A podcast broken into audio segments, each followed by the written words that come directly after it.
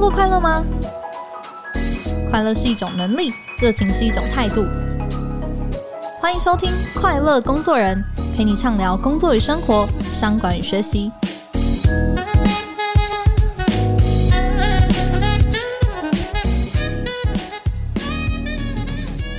大家好，我是 Cheers 的记者邵敏。今天想要跟大家聊一聊最近一股非常强劲的趋势哦。诶，你知道吗？对于年轻的 Z 世代来说，他们现在最向往的工作是什么吗？答案不是工程师，也不是医师哦，而是社群媒体上面的网红，也就是所谓的 influencer。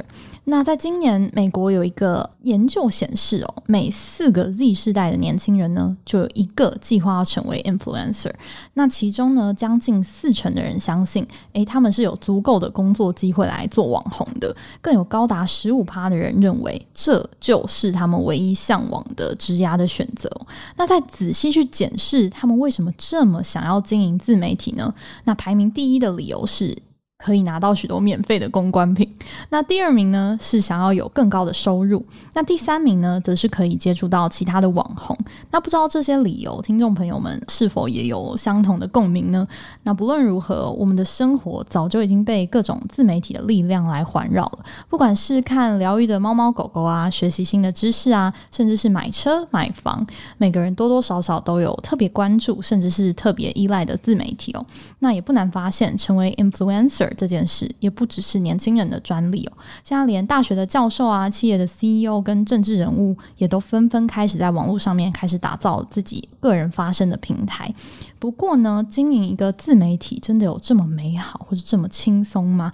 今天我们邀请到的这位来宾呢，他在中年转职经营他的自媒体，两年呢就出版了热卖万本的畅销书，还还了上百万的房贷哦。他也是很多的听众朋友熟悉的作家黄大米米姐。那米姐最近刚好出版了新书，可以强悍也可以示弱。在这本书中，非常诚实的分享了自己在职涯的路上时而跌倒、时而起飞的一些心情哦。那其实他过去是电视台的记者出身，那一路当到了采访中心的主管，后来又到了 Yes 一二三求职网做编辑总监。但在他四十六岁的时候，却开始经营起了自媒体，最后决定离职，全心投入其中哦。那这些年来，他也协助了不少文字工作者打造自己的个人品牌，那我也很好奇，那米姐对于想走这条路的工作人有哪些的建议？我们就赶快来欢迎米姐。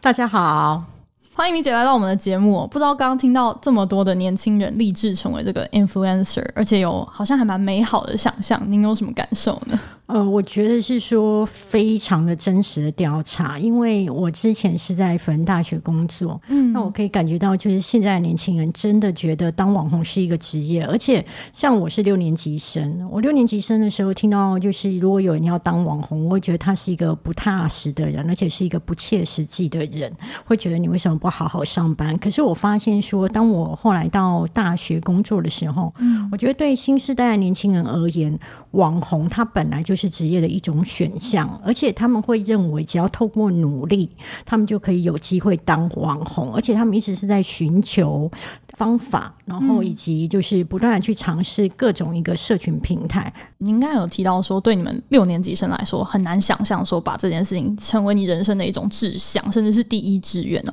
但您自己也是从就是上班族就开始经营就是自媒体，也算是边上班边办创业。那为什么后来会离职？决定要全心去投入这样的事业呢？我要说一件事，就是说，其实在我大概四五年前开始投入自媒体的时候，那个风潮跟现在不太一样。嗯。当时候我们比较普遍认为，就是如果你在职场上面是比较失败的、比较沮丧的，甚至是你在情场上面不如意的，那你才会有那个闲的时间去经营自媒体。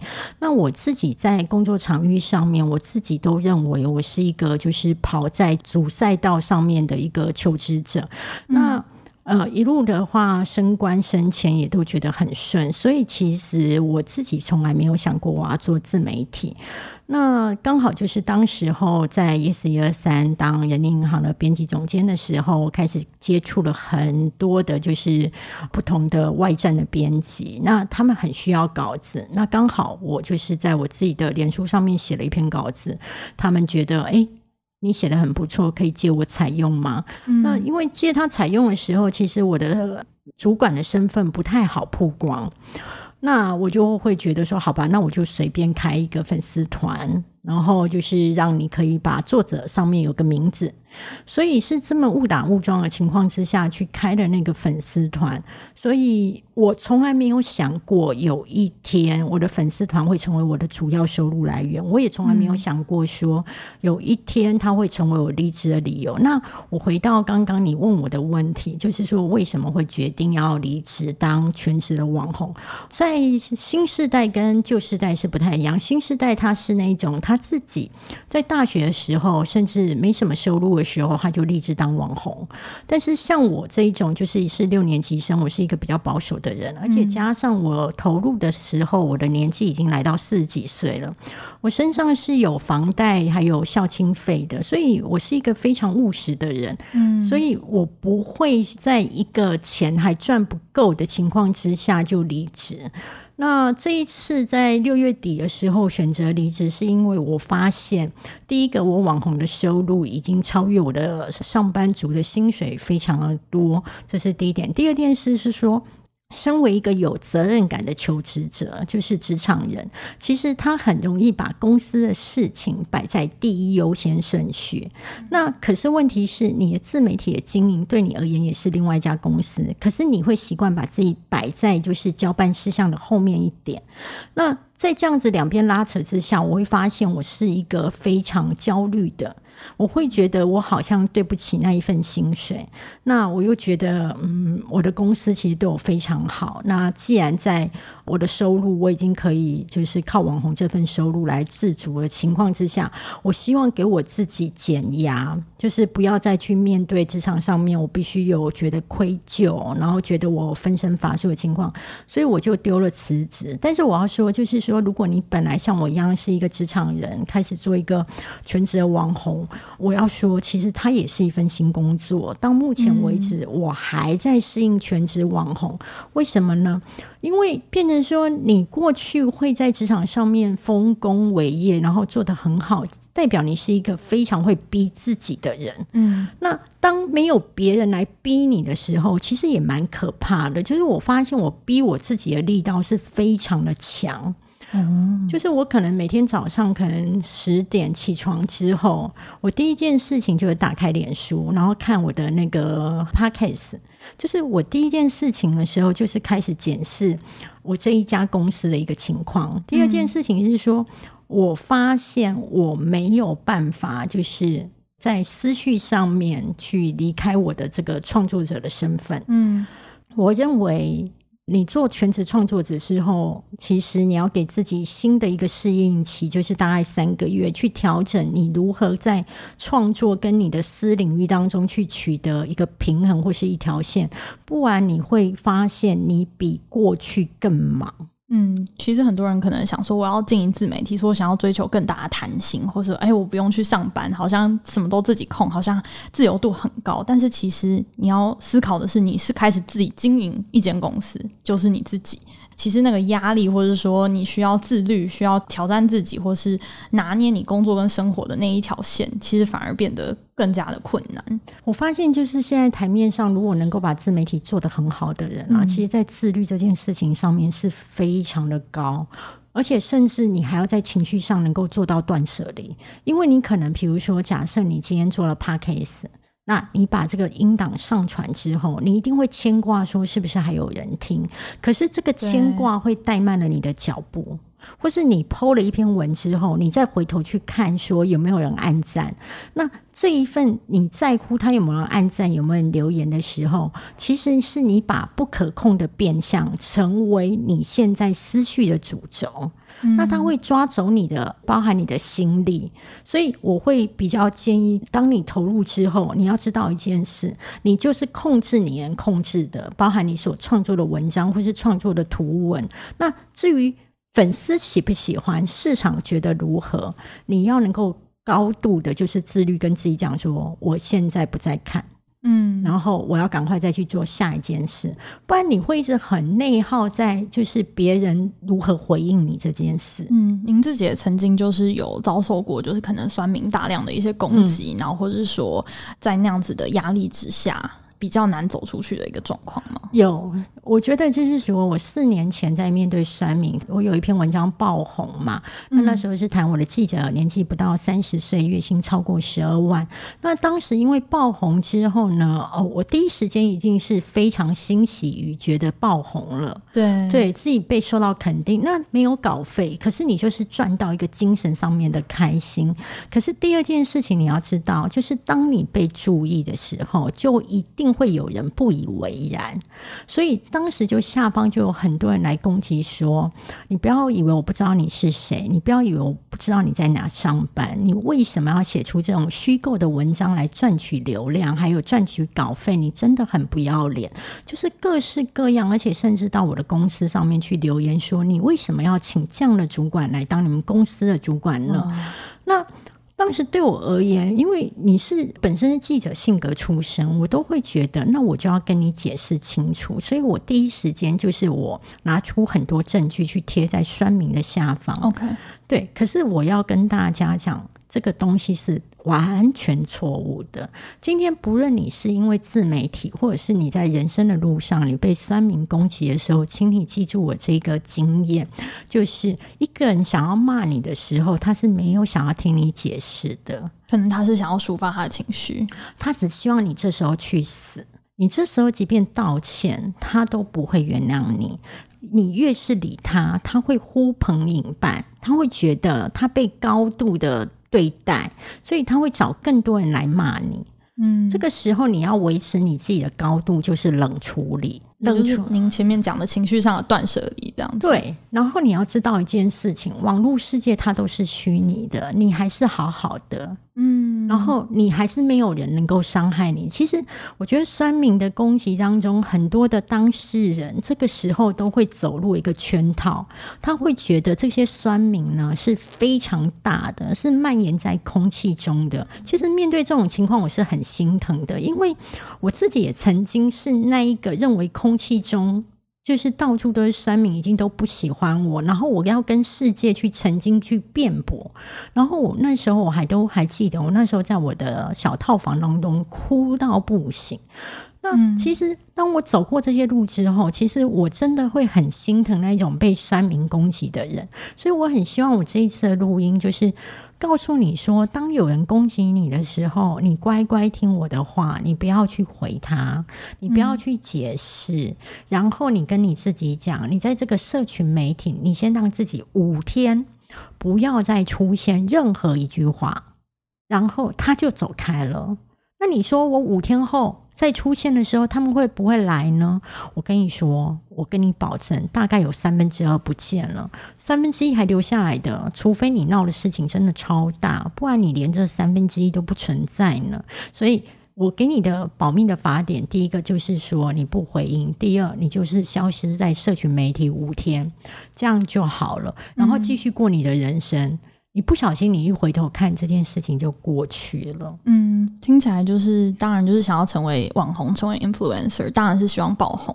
但是它就是一把双面刃，它给你带来了就是名气，带来了一些流量，带来了注意力，但同时可能要承受这样一般可能我们在现实生活中里面不会承受到这么大量的一些攻击或是谩骂，甚至是。你根本不知道从何解释，因为可能很多的来留言的人也不是来跟你讲道理的，等等。所以这个心理素质的建立，其实是嗯，想要成为 influencer 很重要的关键的第一步，要先认识到这件事情。这样子，那您自己认为，除了在面对酸民之外，经营自媒体这件事情，在心态上还需要有什么其他的准备吗？我觉得在经营自媒体这件事情上面，我觉得很多人都会输给了自己。哦，嗯，他从来都不是输给了其他的网红竞争者。我待会要讲的话，其实也适用在你的职场或是你的人生任何一件事情。是你自己先说你不行了，这个世界才会告诉你你不行了。所以，当你要经营自媒体的时候，你要做的第一步是要告诉你自己说：“OK。”我要来做了，然后我会每天持续的去做，你知道吗？最厉害的人不是那种天分非常高的人，而是他愿意每天持续做一点点。嗯，我记得我有一次被一个呃 p a r k e s 的主持人打败。对，我内心那一天跟他聊天之后，我非常的沮丧，因为我是一个粉丝数大概二十四万的人，然后在包含媒体的知名度可能都还有一些，可是那一天那一个 Podcast 的主持人，他本身的粉丝数只有一千，嗯，然后他就问我说：“哎，大米，那请问一下，你后台的那个？”收听数大概多少？我那时候的收听数是不重复下载，大概一万多。然后你要想哦，他的粉丝数只有一千哦，我是二十四万。嗯、他就跟我说：“哎、欸，我也是哎、欸。”哦，你知道我的打击有多大吗？我内心立刻想的是：为什么你也是？是我不够努力吗？我被超车了吗？怎么回事？后来我就跟他细细聊天之后，我发现。像我的更新可能就是一个礼拜更新一到两集。那他说，因为我自己是个素人，嗯、所以他是每天更新。所以我自己会觉得，所有的天分都会输给恒毅力。嗯，愿意每天持续做一点点的人，每天持续做一点点，真的太可怕了。嗯、而且第二件事情，想要跟所有的创作者分享，就是说，你不要追求完美，完美是你最大的绊脚石。没有完美这件事情，只有立刻出发。所以你会发现，我的贴文当中，我每次写完之后，下方的粉丝就会讲说：“哎，你这个有错字，那个有错字。”我只要说谢谢，我改。嗯，我从来没有一篇文章是重复再看一次，想说啊，这个结构好吗？哎，这个排版几乎就是先做了再说，先行动。对。你知道吗？是你的行动力在开创你的新格局，而不是你的想太多。嗯，很好奇，因为您刚刚提到很多东西，感觉也是有经过一番心境转折，是有的体悟嘛。那在过去的这经营自媒体大概四年多来，对对您个人而言，您觉得你自己有什么东西变了？那自己有什么东西是还是没有变的？我觉得经营自媒体四五年来哦，我真的每一天都感受到就是奇异恩典。嗯，对，就是说我自己是一个这么平凡的人，就是我可能没有就是名校的学历。我为什么对着这个东西会去特别强调？是因为我以前在当记者的时候，当时我还拿不到电视台的记者的身份。我跟我制作人说，我好想当记者哦，你可不可以那个帮我问一下新闻部可不可以转调？我的制作人非常语重心长的跟我说：“大米，你很认真。”然后你也非常的努力，可是我要告诉你，电视台新闻部不是要这么认真跟努力的人，他要的是名校学历，然后要又高又漂亮，然后英文口条什么都很好，然后甚至外形是要更好的。你没有，你知道，在我二十几岁的时候听到这些话的时候，我那时候只跟他说了一句话：“你可以去帮我跟新闻部问问看嘛。”嗯，就是说。别人可以帮你身上贴标签，但是你要永远记得自己的目标。那所以我自己知道是说，在一个整体哦，就是包含你的学经历，包含你整体的外形，包含你的语言能力，我都没有那么强。那我真的是靠着一种努力而爬到了主管的位置的时候，那我要回到是说，为什么我现在会觉得在进自媒体的时候，我觉得每一天都奇异恩典，是因为。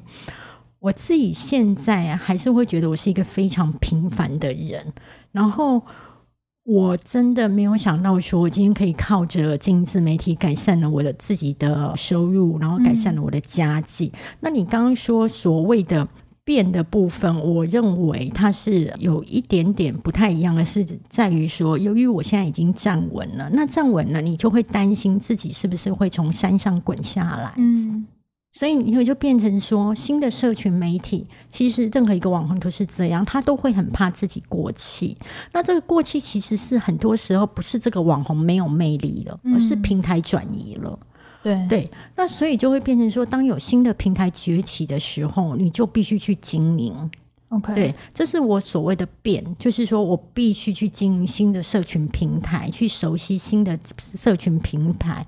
那所谓的不变，是在于说我还是非常的诚实，在面对我的写作，还有包含我每篇的 po 文，我认为诚实最有魅力。嗯，就跟粗糙最有原创力一样，所以我的不变的部分，我还是好好的当一个人，而不是好好的当一个神。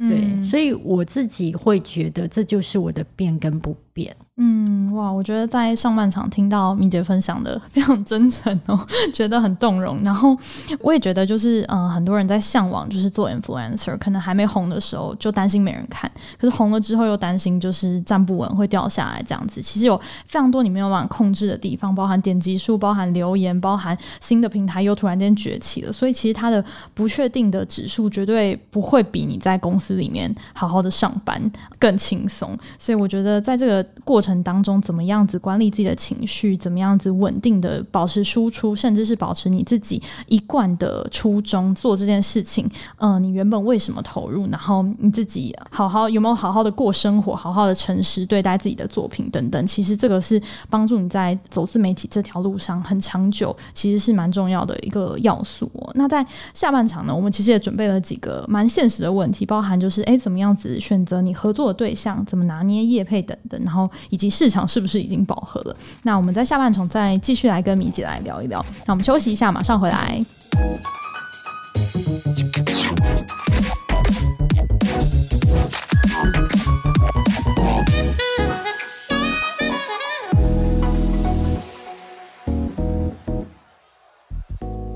回来！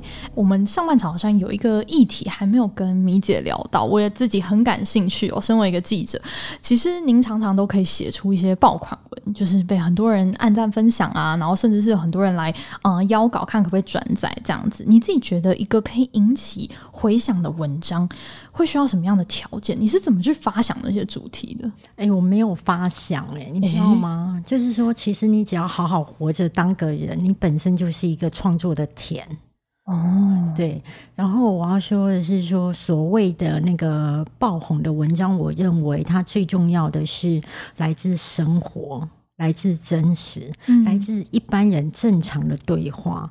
有些人他在社群媒体上面，他实在太精致了，精致是他的败笔。OK，因为他常常会在那个 po 文当中，他可能要讲究一种京剧式的对仗什么的。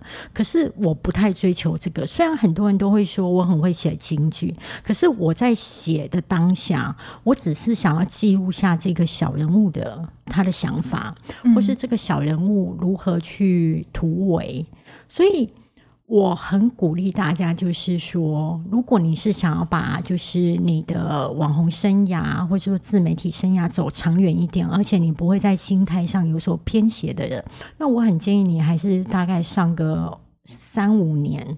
的班，因为我觉得上班是一个养分，而且那个养分不是你的家世背景可以给你的。嗯，因为今天你的主管他是怎么样去训练你，以及主管他是怎么样在组织当中求生，你怎么样求生？还有就是你因为拿到任务，你必须去完成这个目标，那所有的过程当中，都会让你那个弱小的筋骨逐渐强韧起来。嗯、那也因为你已经走过一点人生的高低，所以你写起来的东西不会飘飘的，就是更贴近一般大众他们的感受。对，所以我会觉得是说，你如果今天是一个一般的上班族，尤其是在职场多年的上班族，那我真的很恭喜你。其实你已经养好了你这一块田。只是你不相信你会发芽，就跟我以前我不相信我会当一个网红。我以前心中的那个网红的偶像就是宅女小红啊、女王啊，当时我都会觉得他们遥远的犹如一颗明星。而且他们的收入，我都会觉得那个就是明星该有的收入啊。那我就是应该就是骑着雅马哈骑摩托车赶新闻的人啊，我就会觉得那不干我的事。可是我要说的一件事情，只要你相信你可以，然后你去做一件，你做自媒体当中，你要先找你有兴趣的方向。嗯，你不要去找一个所谓的现在很热门的方向，比如说，假设最近都很流行谈投资理财，那你就会觉得，那我是不是开一个投资理财的频道，或是投资理财的一个 FB，我就会受欢迎呢？嗯、我认为假的东西走不久。除非你把假当真，就是假设你觉得投资理财的网红会受欢迎，那你真的真心去研究，那我觉得就会比较久。那我比较会建议你，因为在网红的生涯当中，一开始的时候几乎是一个很孤寂的一年，尤其在第一年，嗯、那你可能又拿不到钱，那可能又得到按赞数又很少，然后你可能还会被朋友耻笑。对对，我就想说，哎呀，立北昂啦之类的，然后你自己也会有点羞涩，你甚至不敢跟别人讲说我有经营这个 FB。那我要说的是说，在这样孤寂的时候，其实你就应该去写你有兴趣的东西，因为光那个创作的过程。你都是开心的，嗯嗯，嗯，所以我常常很多人就说，你要怎么样去做创作？我会认为取悦了你自己，你才有力量去取悦别人。然后所有的题材就是来自生活，来自你可能跟早餐店老板娘聊了一一件事情，可能来自就是在捷运上面你看到一个动人的故事。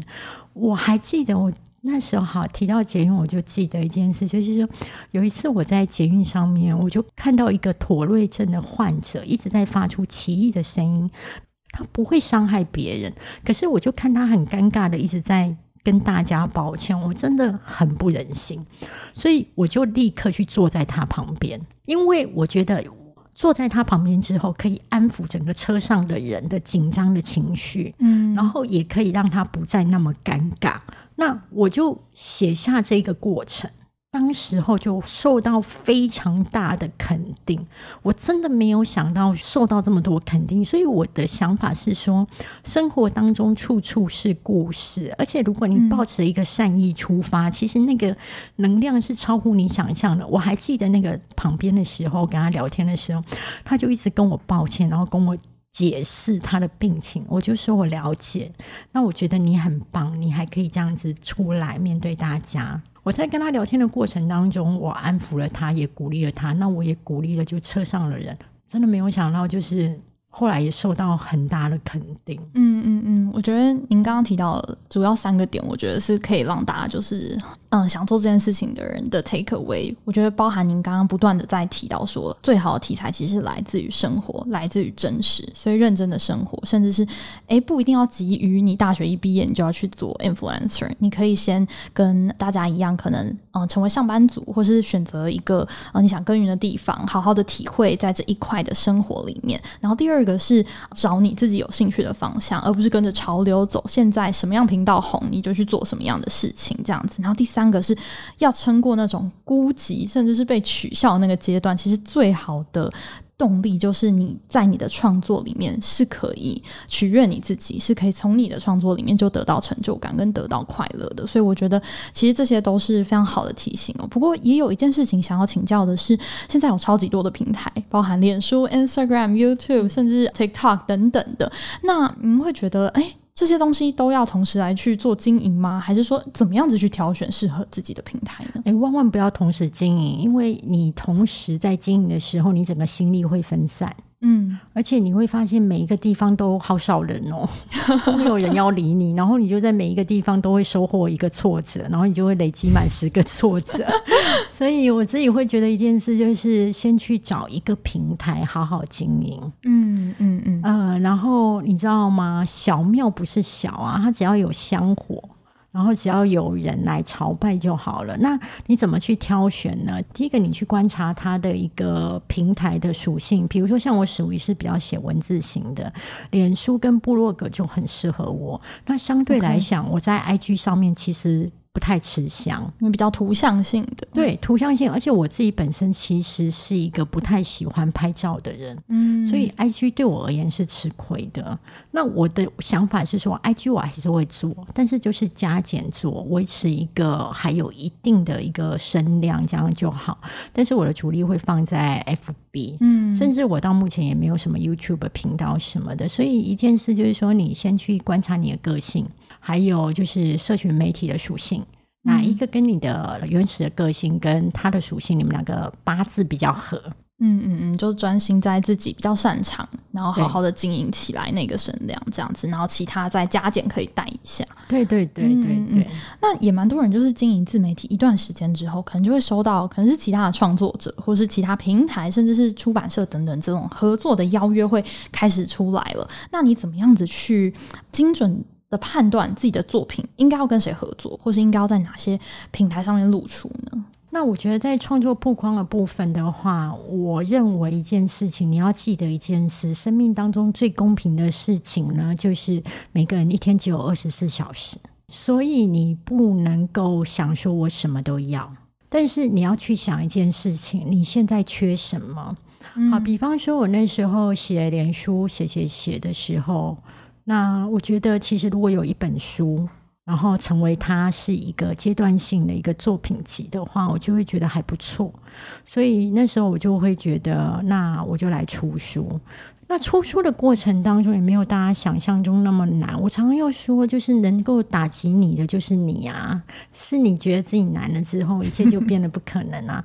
那我要跟大家分享一件事情，不论是在职场啊，或者是说我在做自媒体的时候，我每一次都是去写自我介绍信。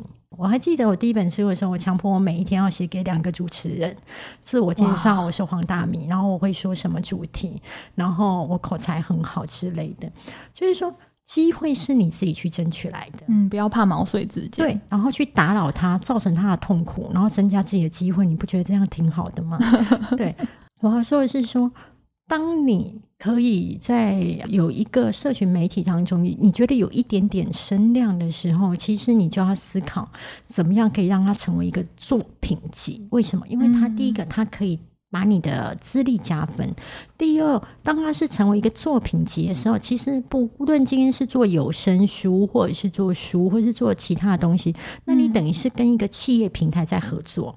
你成为了一个商品，你以前是独门独户，所以你是用你自己的力量在打天下。可是当你跟一个呃企业合作，你成为一个商品之后，那企业一定会想要把你卖好，嗯，那所以他就是会也把他的力量灌进来，所以你这时候就会有两道力量，可以借力使力，可以借力使力。然后记得一件事情，当你在借力使力的时候，你一定要拼命。因为很多人，他常常当自己成为一个商品之后，他会觉得我要别人把我拱起来。嗯，可是不是的，商业市场是你成为一个好商品，才会有很多人来拱你。所以你的贵人第一件事情是你自己。嗯，所以你应该是不断的去跑宣传，是去告诉别人你这个商品很不错，然后把那个业绩跟销量冲起来之后。公司的资源就会放更多在你这边，嗯嗯，所以我自己常常知道一件事情，我非常清楚，我是一个会走路的业绩，然后我拥抱数字，嗯，然后我最大的任务就是让我的业绩好。然后让所有的平台挹注更多的资源在我身上，嗯，这是对自己负责任的一种表现，对，而不是什么都要求他人来行销你、promote 你。没错，没错。不过刚刚提到的是跟可能公司啊，或是一些出版社等等的合作这样子。不过相信自媒体还蛮大一块的收入，其实在业配的这一块跟导购这一块。那您自己是怎么去拿捏这样子商业跟创作之间的这个线呢？呃，我要说是你在决定你的受众，那所以回到叶配这件事情，我在接第一篇叶配的时候，我内心其实是非常忐忑，我会有一种就是好像就是文人在贱卖自己。然后会觉得很担心，粉丝会觉得不能接受我接业配.所以我那时候是跟大家的想法是一样的。嗯，可能记者出身又对这件事情更感冒。对，还有这个整个台湾社会有一个很吊诡，其实台湾社会它的在决定或者在想一个人到底有没有成功哦，嗯、它大概有两件事，就是你求学的时代叫文凭，你出社会之后的另外一张文凭叫存款跟薪水。那明明就是整个台湾社会是一个这么在乎钱的地方，但是又要常常要教导年轻人说，我们不要谈钱，嗯，我们谈感觉，我们谈置业，我们谈热情。但是我觉得这个都是错的，我们就是好好谈钱，再来谈置业、谈热情。因为我的置业、我的热情，我需要钱。那我在一开始从那样害怕，嗯，到为什么现在非常坦然？应该是说，我突然了解到一件事情，是我自己决定我这个粉丝团的经营。那我有没有好好的在写文章？我有。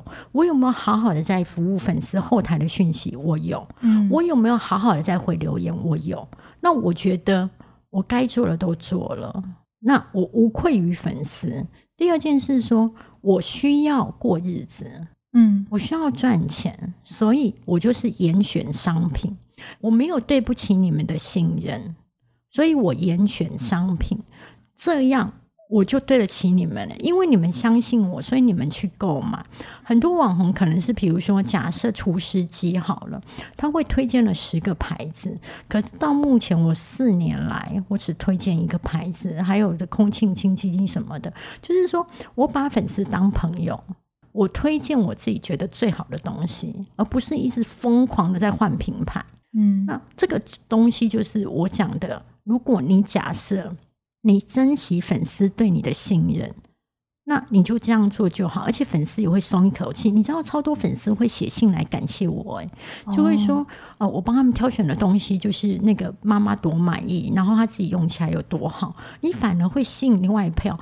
然后更妙的是，后来我自己开了一个就是购物的社团，嗯，有的粉丝是没有要看我的文章，他是完全只是只是想要来购物，哦、你知道。所以我要说的是说，说是你。的人在决定你的受众，嗯、但你不要认为是受众可以决定你。嗯、你是这一间庙的神，自己的口碑自己负责，自己好好经营，然后不要怕谈钱。反而现在谈钱成为是我最大的特色。这样也很棒，很真实的可以做自己的，很开心啊！所以我的每个粉丝都会在下方留言，都说我爱钱。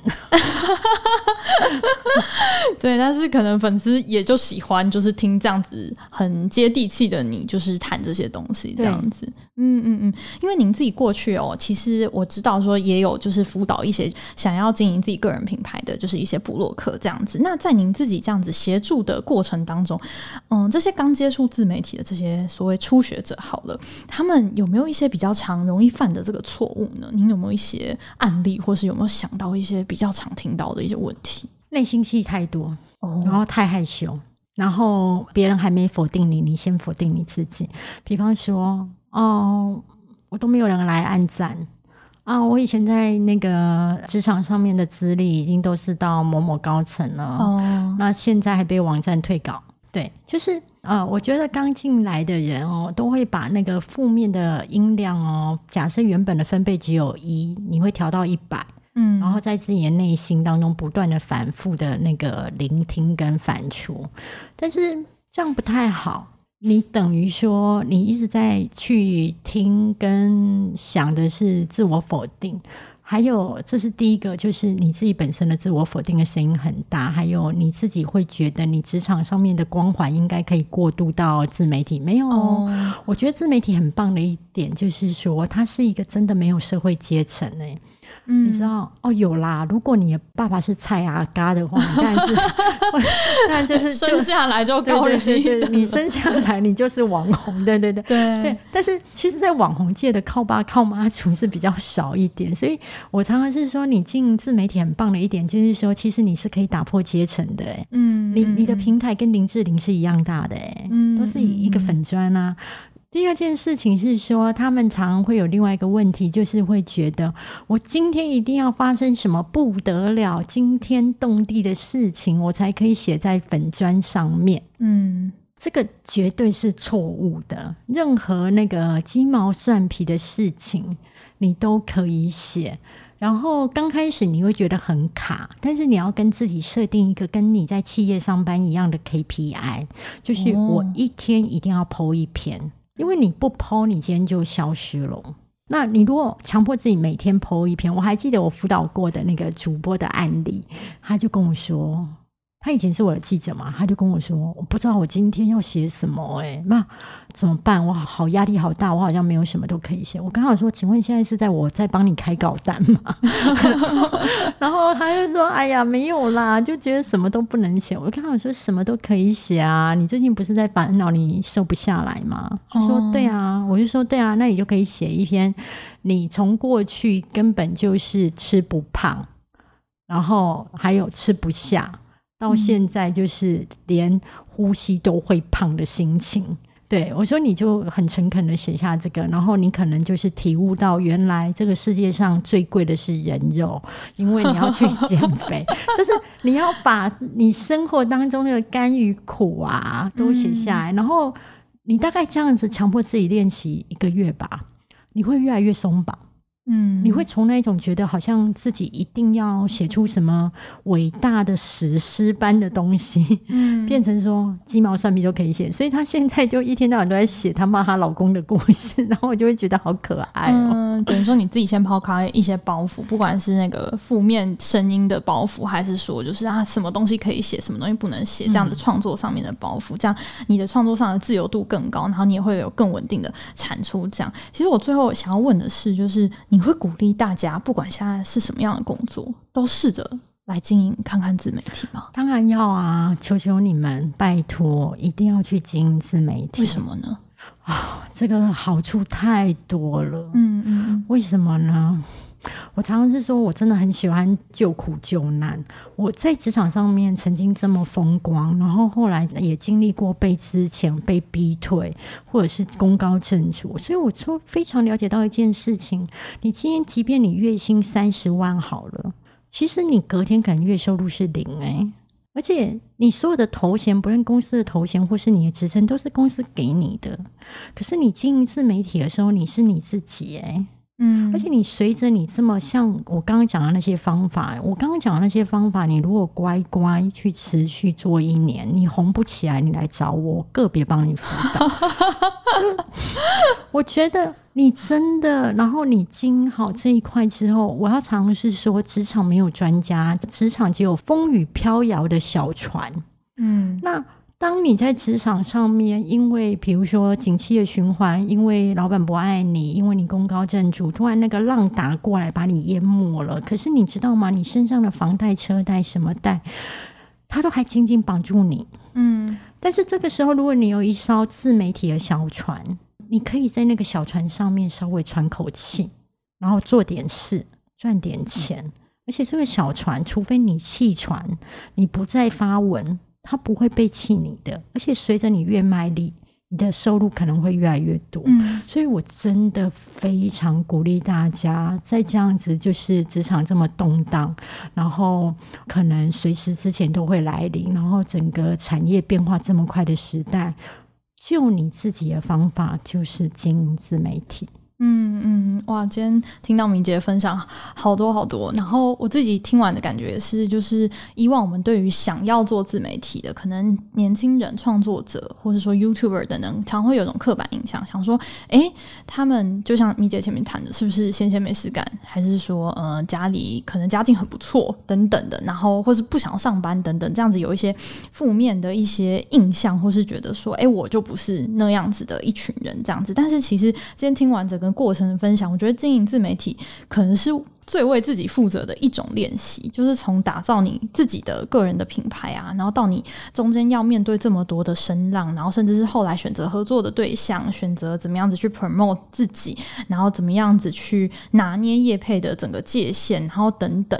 我觉得这整个过程其实嗯都是很好的，就是练习，然后怎么样子去忠于你自己，然后怎么样子去嗯用你自己嗯最自在，然后最能够和其他人产生共鸣的这个方式去活着，然后同时，就算你不是把这件事情当成你的主业，它也可以是一艘在这个动荡的世界里面的小小的救生艇，这样子的一个你备案的选择。其实，在这个媒体这么发达的年代，其实任何人都可以开始做，只要你愿意持续的产出，只要你。丢开很多的你自己的包袱，其实它都是非常好的一个练习。今天非常谢谢米姐来我们的节目，谢谢谢谢大家，祝福大家就是可以在自媒体当中无痛无成本的创业成功。